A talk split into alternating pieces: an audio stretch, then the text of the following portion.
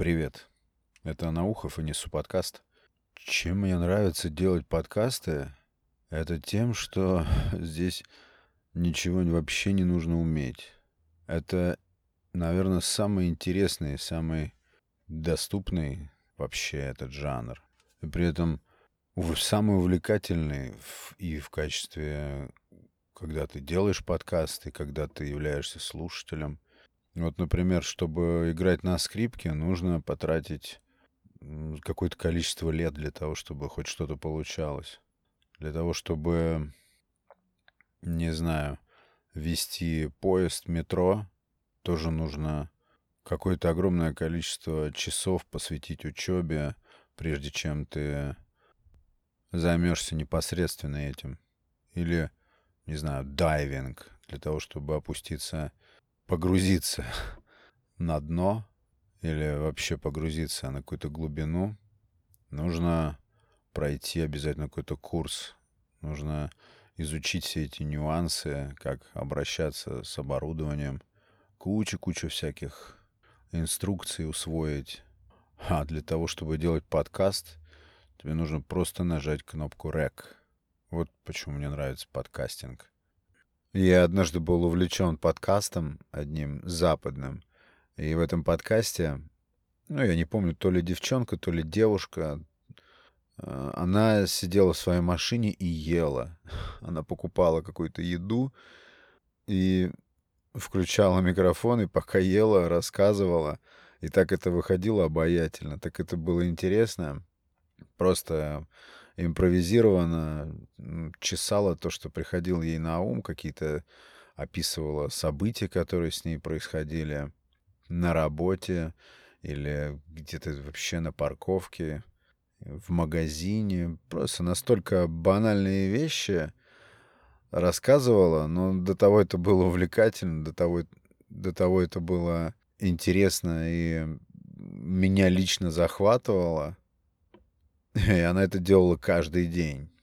Это я вот к тому говорю, что э, мне кажется, у каждого человека, у каждого абсолютно я убежден, даже не кажется, я убежден, что каждому из нас есть что сказать, и этого настолько много в голове, это так хочется выразить в письменном виде или голосом как-то выговориться, мне кажется, очень-очень много нагромождается мыслей у людей. Ну, я, конечно, наверное, больше сейчас говорю о людях, ну, склонных думать, склонных задавать вопросы. Я вообще считаю, что мой подкаст слушают именно такие люди, и, наверное, только такие люди, даже по моим наблюдениям.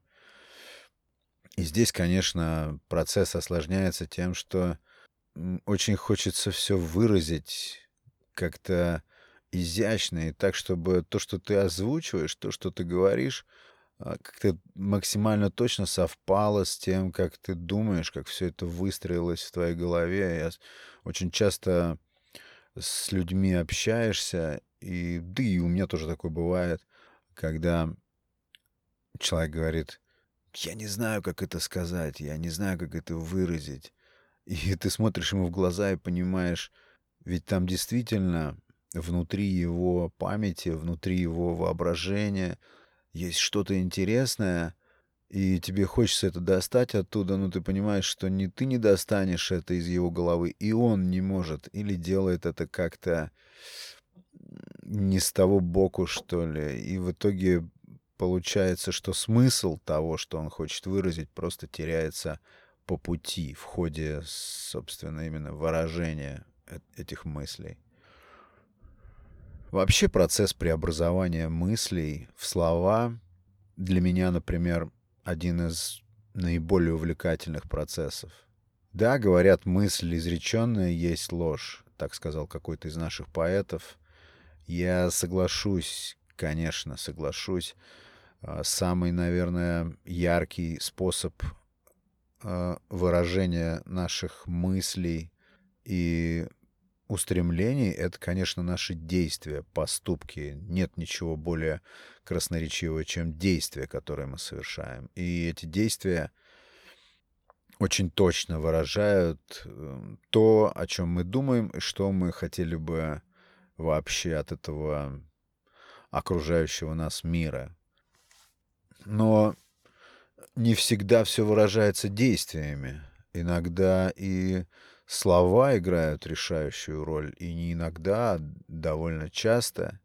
И очень много у нас проблем во взаимоотношениях ввиду вот этого искаженного коммуницирования, ввиду того, что мы не до конца можем точно выразить то, что мы хотим выразить, и бросаем это на полпути, и остаемся, вероятно, недопонятые оппонентом ли, или просто собеседником, или партнером, или коллегой. Как-то нужно учиться добиваться вот этого понимания и учиться быть понятым полностью, не частично, не искаженно, а точно. Это очень важный какой-то навык, я считаю. И я помню, где-то какая-то цитата была, там как-то, ну, заключалась она в том, что чуть ли не 80% вообще всех наших проблем с людьми — это именно ввиду скудного подхода к коммуникациям. То есть мы всегда хотим, чтобы нас поняли, как только мы раскрываем рот, чтобы сразу человек, с которым мы общаемся, или наш партнер, чтобы он сразу догадался, чтобы он сразу въехал в то, что мы хотим донести. Но это иллюзия, так не бывает. И в то же время замечали, как тщательно и точно, аккуратно, я бы даже сказал, подобранное слово может решить исход любого разговора или спора, или каких-то натянутых отношений. Просто очень точно подобранное словечко порой решает ситуацию и выводит ее из какого-то коллапса и разрубает какие-то узлы. Вот такие моменты мне нравятся очень. А еще бывает, когда ты на каком-то застолье, на каком-то событии хочешь двинуть тост, и у меня, по крайней мере, так это бывает. Рождается в голове интересная какая-то задумка, такая тирада из каких-то красивых выражений, каких-то красивых оборотов, оборотов, и все это, естественно, сдобрено тем, что ты просто искренне хочешь поздравить человека, ты его знаешь, знаешь его какие-то сильные, слабые стороны, вообще просто знаешь его. И тебе искренне хочется его поздравить от души и обернуть в слова вот эти чувства, которые ты к нему испытываешь. И вот доходит до тебя очередь на тебя устремляется внимание, и в итоге ты говоришь такую ахинею. Все это так далеко от того, что ты хотел, должен был сказать. То, что было очень уместно, все это куда-то провалилось, запряталось в какие-то углы памяти, а в итоге на передний план вышли совсем другие слова, совсем другие выражения — это тоже какие-то странные речевые барьеры, какая-то зажатость, замкнутость. А еще я помню, когда углублялся в английский язык, я помню, смотрел какую-то лекцию, и лекцию эту, и лекцию эту вела женщина, специалист по лингвистике. Она занималась обучением английскому языку а, среди каких-то азиатских студентов, и она тоже там выразила какое-то очень интересное наблюдение вот касательно коммуникации, касательно вот того, о чем я говорю. Она заметила, что словарный запас, вот в каких-то двух случаях она сравнивала, что в одном из случаев словарный запас у человека был обширный, то есть это несколько сотен слов, может быть, даже тысячи слов. И во втором случае был человек, студент, у которого был совершенно абсолютно низкий самый начальный уровень. И вот она выразила такую мысль интересную, что почему-то, по каким-то странным причинам, вот этот второй э, вариант, второй человек, когда она его интервьюировала, был ей гораздо более понятен и выражался даже вот в рамках своего вот этого узкого вокабуляра, узкого запаса слов, выражался намного более богато, что ли, и выражался более понятно, более глубоко и, бы, и главное, быстрее, чем тот человек, который знал язык больше, развит в смысле иностранного английского языка, был сильнее, был более развит. Это тоже интересное такое наблюдение. Но вообще говорят, что, и я, наверное, тоже к этому присоединяюсь, что чуть ли не три четверти из того, что мы, например, общаясь с каким-то нашим собеседником, выражаем, мы выражаем при помощи невербальных каких-то инструментов в виде языка тела, в виде жестов, в виде положения осанки, плеч, а, положения подбородка, выражение глаз, постановка ног, положение рук, все вот эти нюансы, они говорят э, о том, что мы хотим сказать гораздо более красноречиво, чем то, что мы выражаем при помощи речи. Вот это очень интересное наблюдение. И я так полагаю, что и наш оппонент, который ведет с нами беседу или разговор, он точно так же подсознательно каким-то образом, может быть, неявно, считывает все эти нюансы и на то, что мы говорим реально, на речь, на сами слова, на тот смысл, который мы передаем, а, обращать меньшее внимание, чем на вот эти все детали, которые касаются положения нашего тела и нашей жестикуляции и вот этих вот всех прочих нюансов, связанных с языком тела. Это интересная штука. Вот в предыдущем эпизоде у меня как раз и вышло, как с тем тостом. И, и я собрался и м, хотел сказать, ну, почти совсем другое. Почти совсем не то, что я в итоге сказал. Про вот допамин, про все эти гормоны, про эндокринную систему, в которой я совершенно ничего не понимаю. Я в этом ничего не понимаю. Я в своих суждениях, кто слушает подкаст, кто знает эпизоды, там, которые там даже попали в какие-то чарты, которые, ну, оказались людям интересные. Кстати, эпизоды, благодаря которым многие как раз на подкасте оказались. Э, вот эти слушатели, вам огромное спасибо за внимание. Респектую просто лавинообразно вам. Спасибо за поддержки, спасибо за рекомендации друзьям и так далее. Это просто невероятная поддержка. Я ее чувствую. Огромное спасибо. Так вот, я просто всегда стараюсь полагаться на какие-то экспериментальные вещи. Я очень люблю видеть результат. Я очень не люблю каких-то абстрактных размышлений. Я не люблю, когда нельзя пощупать результат, когда ты не можешь его как-то осязать. Для меня такие методы, дело ничего угодно, развитие в чем угодно, мне такие методы для меня такие методы неприемлемы. Не знаю, такая вот у меня строгая, категоричная э, градация. Есть вещи, которые работают. Это лично вот мой взгляд. И есть вещи, которые не работают. Э, работают для меня те вещи, которые я сам лично обкатал, которые стали, во-первых, результатом экспериментов.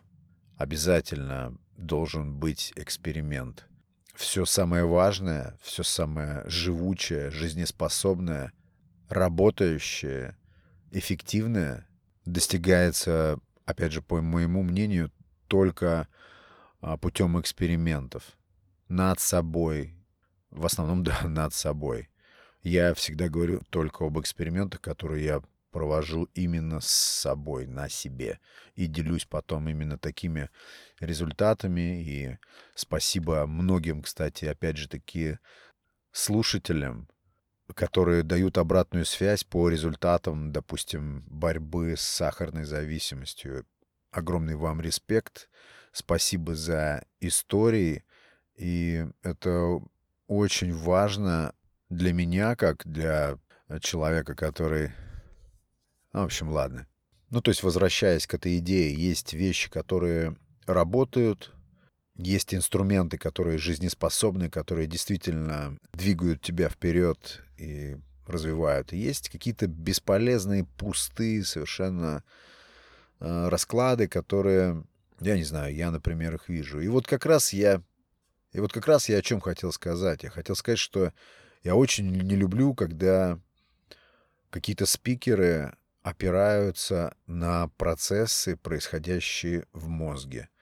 То есть физиология или биохимия процессов, именно протекающих внутри мозга.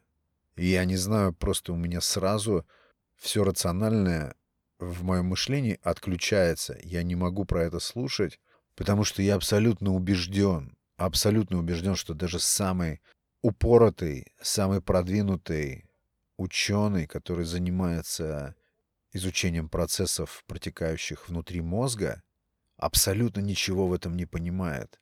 Я не могу понять, откуда это знание, но я абсолютно убежден, что этот человек ничего не смыслит абсолютно в, в том, как все устроено, и не может дать никаких прикладных советов, которые могут реально менять жизнь, именно исходя из того, какие процессы протекают допустим, между нейронами или между разными отделами мозга. Это все равно, что говорить о космосе. Это все равно, что обсуждать там бесконечность Вселенной.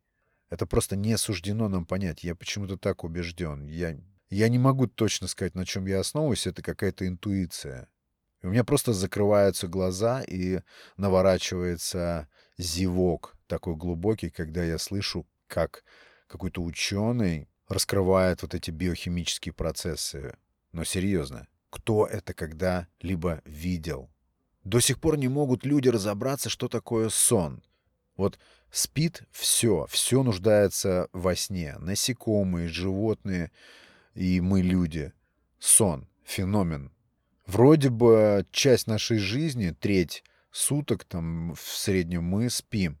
Но ни один ученый толком не сказал, что это за феномен сна, почему мы засыпаем, что за процессы протекают в нашем организме, когда мы спим. Причем одна из самых страшных пыток а, в какие-то там в средневековье, да и вообще пыток, а, была лишение сна. Потому что это страшное мучение для человека, лишение его сна. Так же, как и для любого животного. Оказывается, даже микроорганизмы спят.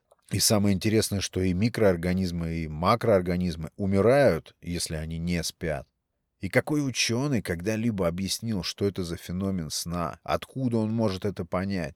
Он может провести 4, 5 или 75 экспериментов и не продвинется в поисках ответа на этот вопрос, что это за феномен такой сон, ни на миллиметр. Еще больше вопросов породит его исследование.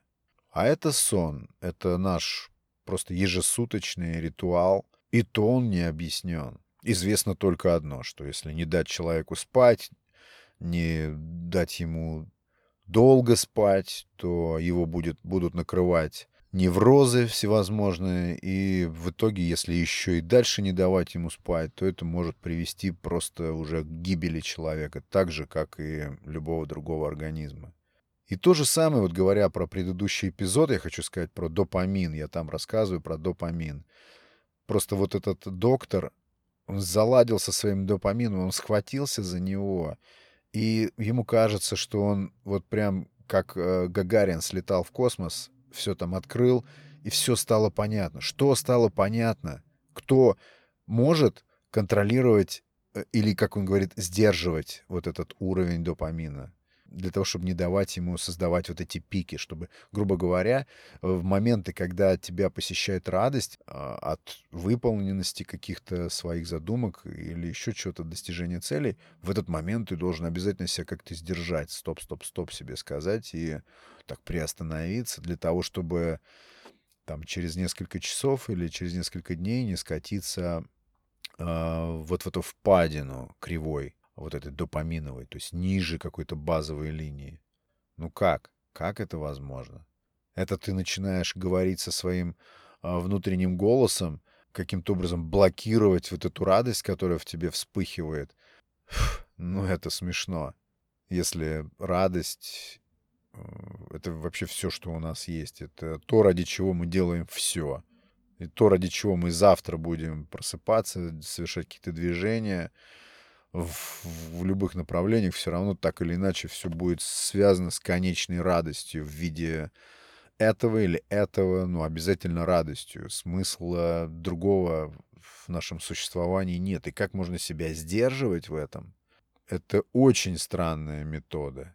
Очень странная. Поэтому я очень был скептичен, резко скептичен в предыдущем эпизоде. Но вот по существу, по делу, такое мое мнение. Я потому что, когда этот эпизод залил, я подумал, что как-то очень резко. То есть, ну, все-таки это лаборатория. А, они проводят эксперимент, я имею в виду эксперименты вот этого Эндрю Хьюбермана, этого американского ученого. Серьезные эксперименты. Причем он там приводит какую-то персоналию. То есть человек, значит, зовут его Дэвид Гаггинс. Или Гагин, я не помню. Это человек-робот, человек-машина, он там просыпается в 3.30 каждый день, хватает какие-то гири там двух-трехпудовые себе на плечи. Я сейчас утрирую просто.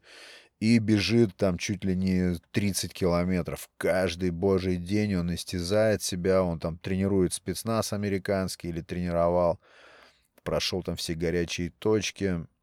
И он такие влоги делает на бегу, там, совершая какие-то марш-броски по горам, там, лазит. Ну, посмотрите в эти безумные глаза.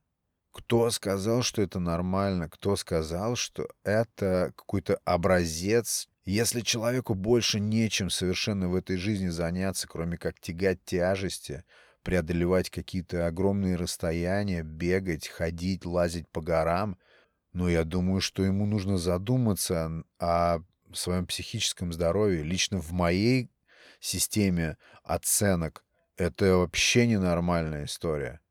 И все его видео, вот этого атлета, они все называются «Вы меня больше не сможете унижать, я вас не боюсь, я стал сильным». Он сражается с какими-то невидимыми врагами, то есть он в своем воображении создал некий мир, которому он при, противостоит при помощи вот этих самоистязаний бесконечных. Но я абсолютно уверен, что это не образец там, подражания или не что-то, что должно нас э, инспирировать. Я считаю, что это какая-то стадия или какая-то форма безумия. И он там пишет книги о том, что надо Э, вставать в 3.30 и обязательно сразу мчать. После этого обязательно прыгать в ледяную воду, сразу потом залезать на какую-то гору. Э, с этой горы нужно спрыгнуть или что-то еще там, скатиться на велосипеде, пока не наступит вечер, пока не станет темно, и дальше снова вот так вот по циклу. Я думаю, что это просто такое тупое забивание повестки для того, чтобы ни в коем случае не остепениться, не остановиться и не задуматься о том, кто ты и что ты, и что происходит вокруг. Я думаю, это просто человек создает себе такую экосистему из вот этих активностей в качестве того, чтобы просто они отвлекали его от мыслей о смерти, может быть, или о том, что он бы хотел встретить э, какую-то девушку, и влюбиться в нее, втрескаться. А он этого, может быть, боится, может быть, он в детстве обжегся, и вот этот ожог, который на его сердце был оставлен кем-то когда-то, он, может быть, и заставляет его с трех часов 30 минут каждый день куда-то ломиться, чтобы, не дай бог, не возникло вот этого смыслового вакуума. Нет, я не думаю, что это нормально. Ну, и операций, строить какие-то теории или создавать из подобных людей образцы поведения или образцы достижения целей, я думаю, что не стоит. Вот про алкоголь. Они рассказывают про воздействие алкоголя на мозг человека. Причем какой-то ученый, так хихикая, пытается уязвить тех, кто, значит, полностью отказался от алкоголя. Он а, пробует а, пришутить как-то слегка на эту тему. Он говорит, что когда вы едите вообще что-то вкусное, сладкое, допустим, там фрукт съедаете, то и начинает все это на молекулярном уровне объяснять, что в организме и так выделяется какое-то количество алкоголя, то есть в процессе еды. Причем сам этот ученый, этот, кстати, русский ученый, он сидит за столом, не знаю, наверняка попадались вам его ролики. Я отказался тоже от, от не тоже, а просто отказался его смотреть после ну, такой открытой пропаганды. Я просто яростный хейтер э, тех, кто пропагандирует с... Э, то есть люди, которые имеют какую-то аудиторию и понимают, что их э, смотрит там не только их э, мама, и когда эти люди с таких вот высоких трибун вещают о том, что чуть-чуть 50 грамм или там э, по вечерам бокал там и так далее, я не радикально против тех, кто употребляет алкоголь, потому что я сам был в этом. Мне очень легко понять, почему люди, люди это делают, и понять, когда они это делают, по каким причинам. Для меня это несложно. И поэтому я с пониманием отношусь. Э, были, было у меня время, когда мне хотелось избавить весь мир от этого. Там прям была такая амбиция. Но сейчас я абсолютно спокоен на эту тему. Все. Но я не люблю пропаганды. Я не люблю, когда идет э, момент воспевания, когда идет момент восхваления свойств э, алкоголя. На дух не переношу, и поэтому сразу чук, в блэк-лист попадает. И этот ученый тоже. И вот он пытается, значит, уязвить непьющих, что вы там съедаете абрикос, и вот как-то химически, даже не хочу там погружаться, как-то химически возникает а, какая-то реакция в организме, и происходит выделение алкоголя. То есть наш организм э, выдает алкоголь в мозг, и отсюда мы получаем якобы удовольствие от того, что съели вот этот абрикос. И он так зловеще прихихикивает, мол, как-то нехорошо получается, господа не пьющие и так далее. При этом он пока рассказывает все это, он потихонечку себе наливает и выпивает. Вот у него такой стиль, алкогольный нарратив, и прям видно, как он начинает потухать потихонечку но не останавливается. То есть, что я хочу сказать? Он просто так же, как вот этот вот доктор Хьюберман, тоже нашел для себя зацепку. Каждый исследователь хочет найти для себя какую-то свою кнопку, нажать ее и себе все объяснить. Для себя, не для того, чтобы там распространить это дальше. Ну и распространить, конечно, потом, но в первую очередь хочется какие-то объяснения себе самому дать. Почему я люблю выпивать? Почему мне так нравится э, состояние, например, опьянения? Почему мне нравится, когда меня слегка ведет? Почему мне нравится, когда расплываются мои мысли? Почему мне нравится, когда я выпил, становлюсь э, радостным, а все гнетущее, все дурное почему-то растворяется и уходит?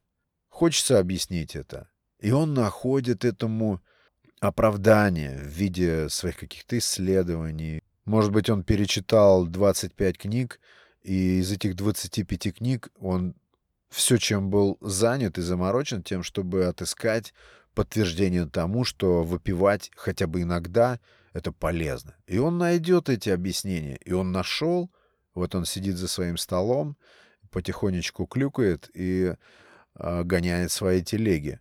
Все, он спокоен. Так же, как и доктор Хьюберман. Точно так же он отыскал э, вот этот свой золотой ключик в виде допамина, и все. Допамин — это, как он там говорит, это универсальная валюта. Научись управляться с этим допамином, и будешь управлять всем миром. Ну, может быть, но это опять же в контексте только его собственных экспериментов.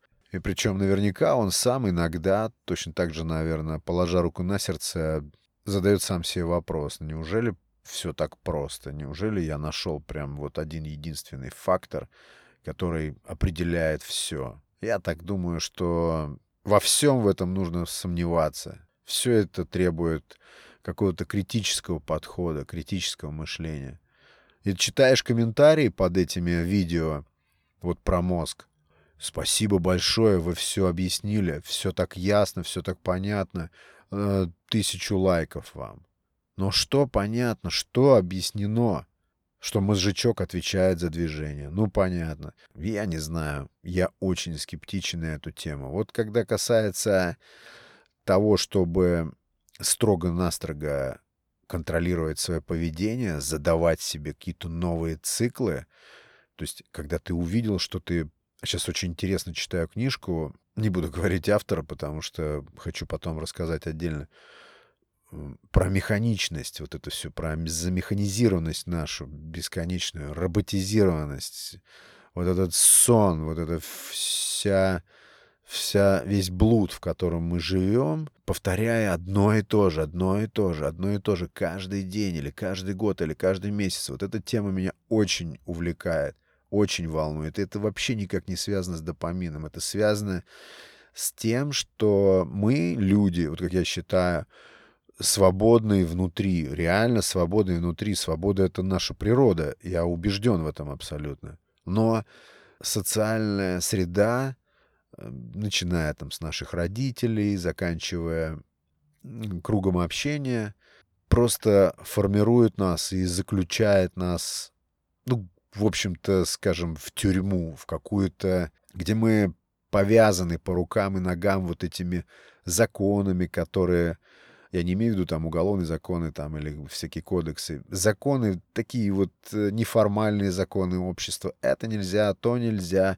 И их очень много, их очень много. И самое интересное, что мы не выбирали э, эти вещи, не, мы их не принимали. То есть они нам навязывались тогда, когда у нас еще не было выбора. Нас никто не спрашивал. Нас ставили перед фактом и пичкали-пичкали нас вот этими всевозможными какими-то э, псевдо-нормами, причем теми же самыми, которыми в свое время формировали и предыдущие поколения, которые уже влияли на нас. И все вот это волнообразное, вот как волна за волной, движение от одной генерации к другой, от поколения к поколению, делает так, что мы совершенно как бы не вольны даже и задумываться о том, что а так ли все должно быть, а должно ли быть все так, как нам все это преподносится и как нас, как нам внедрили все это изначально. Вот этот вопрос меня очень волнует. И вот э, всевозможные вот эти поведенческие вещи, внедрение вот в эти циклы, когда хоть чуть-чуть удалось сменить траекторию, хоть немного, вот при помощи каких-то критических подходов, может быть, где-то даже, да, радикальных, попробовать поменять траекторию и пустить как бы свою жизнь хотя бы немножко по, по другому циклу, по другому немножечко сценарию. Не по тому, который тебе строго-настрого был прописан и утвержден непонятно кем, только не тобой.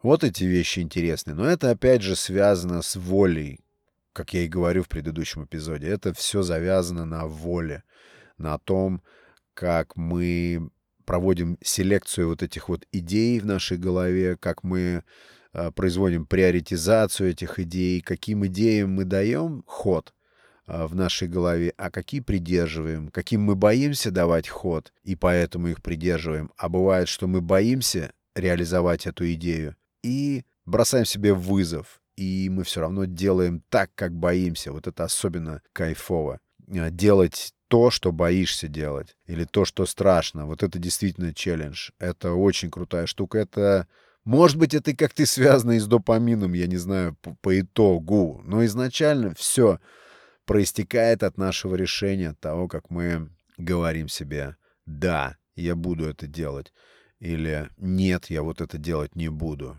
и вычеркиваешь. И осознанно, четко понимаешь, почему да или почему нет. Вот я так считаю. То есть все, что связано с поведением, меня очень-очень сильно интересует. И все механизмы, какие влияют на то, что мы можем что-то изменить, э, подрегулировать и оставить какие-то старые тупые установки, которые уже приелись, не то что приелись, они уже от них просто тошнит. Вот когда удается от такой установки мне избавиться и обрести какую-то новую модель, пускай она потом тоже будет станет заезженной, но, по крайней мере, это будет вот этот э, к чему-то новому. Потому что если ты переметнулся на что-то новое, ты уже видишь э, а, все вокруг иначе. Меняется взгляд, и перспектива меняется. Мне вот это больше нравится, чем какой-то дикий застой. Хотя от этого застоя дикого тоже никто не застрахован. Это, наверное, самое болезненное, когда ты ищешь стабильности, э, находишь эту стабильность, потом эта стабильность начинает тебя уничтожать, убивать морально изнутри, и ты такой, ну это же та самая стабильность, которая мне была нужна. И сам себе и отвечаешь, что это убийственная какая-то стабильность. Ну так просто я рассуждаю, это же близко к жизни по сути. Спасибо, друзья, за внимание. Это был 125 эпизод «Несу подкаст». Александр Наухов. Подкаст выходит каждый вторник и каждую субботу. Спасибо за внимание. Пока.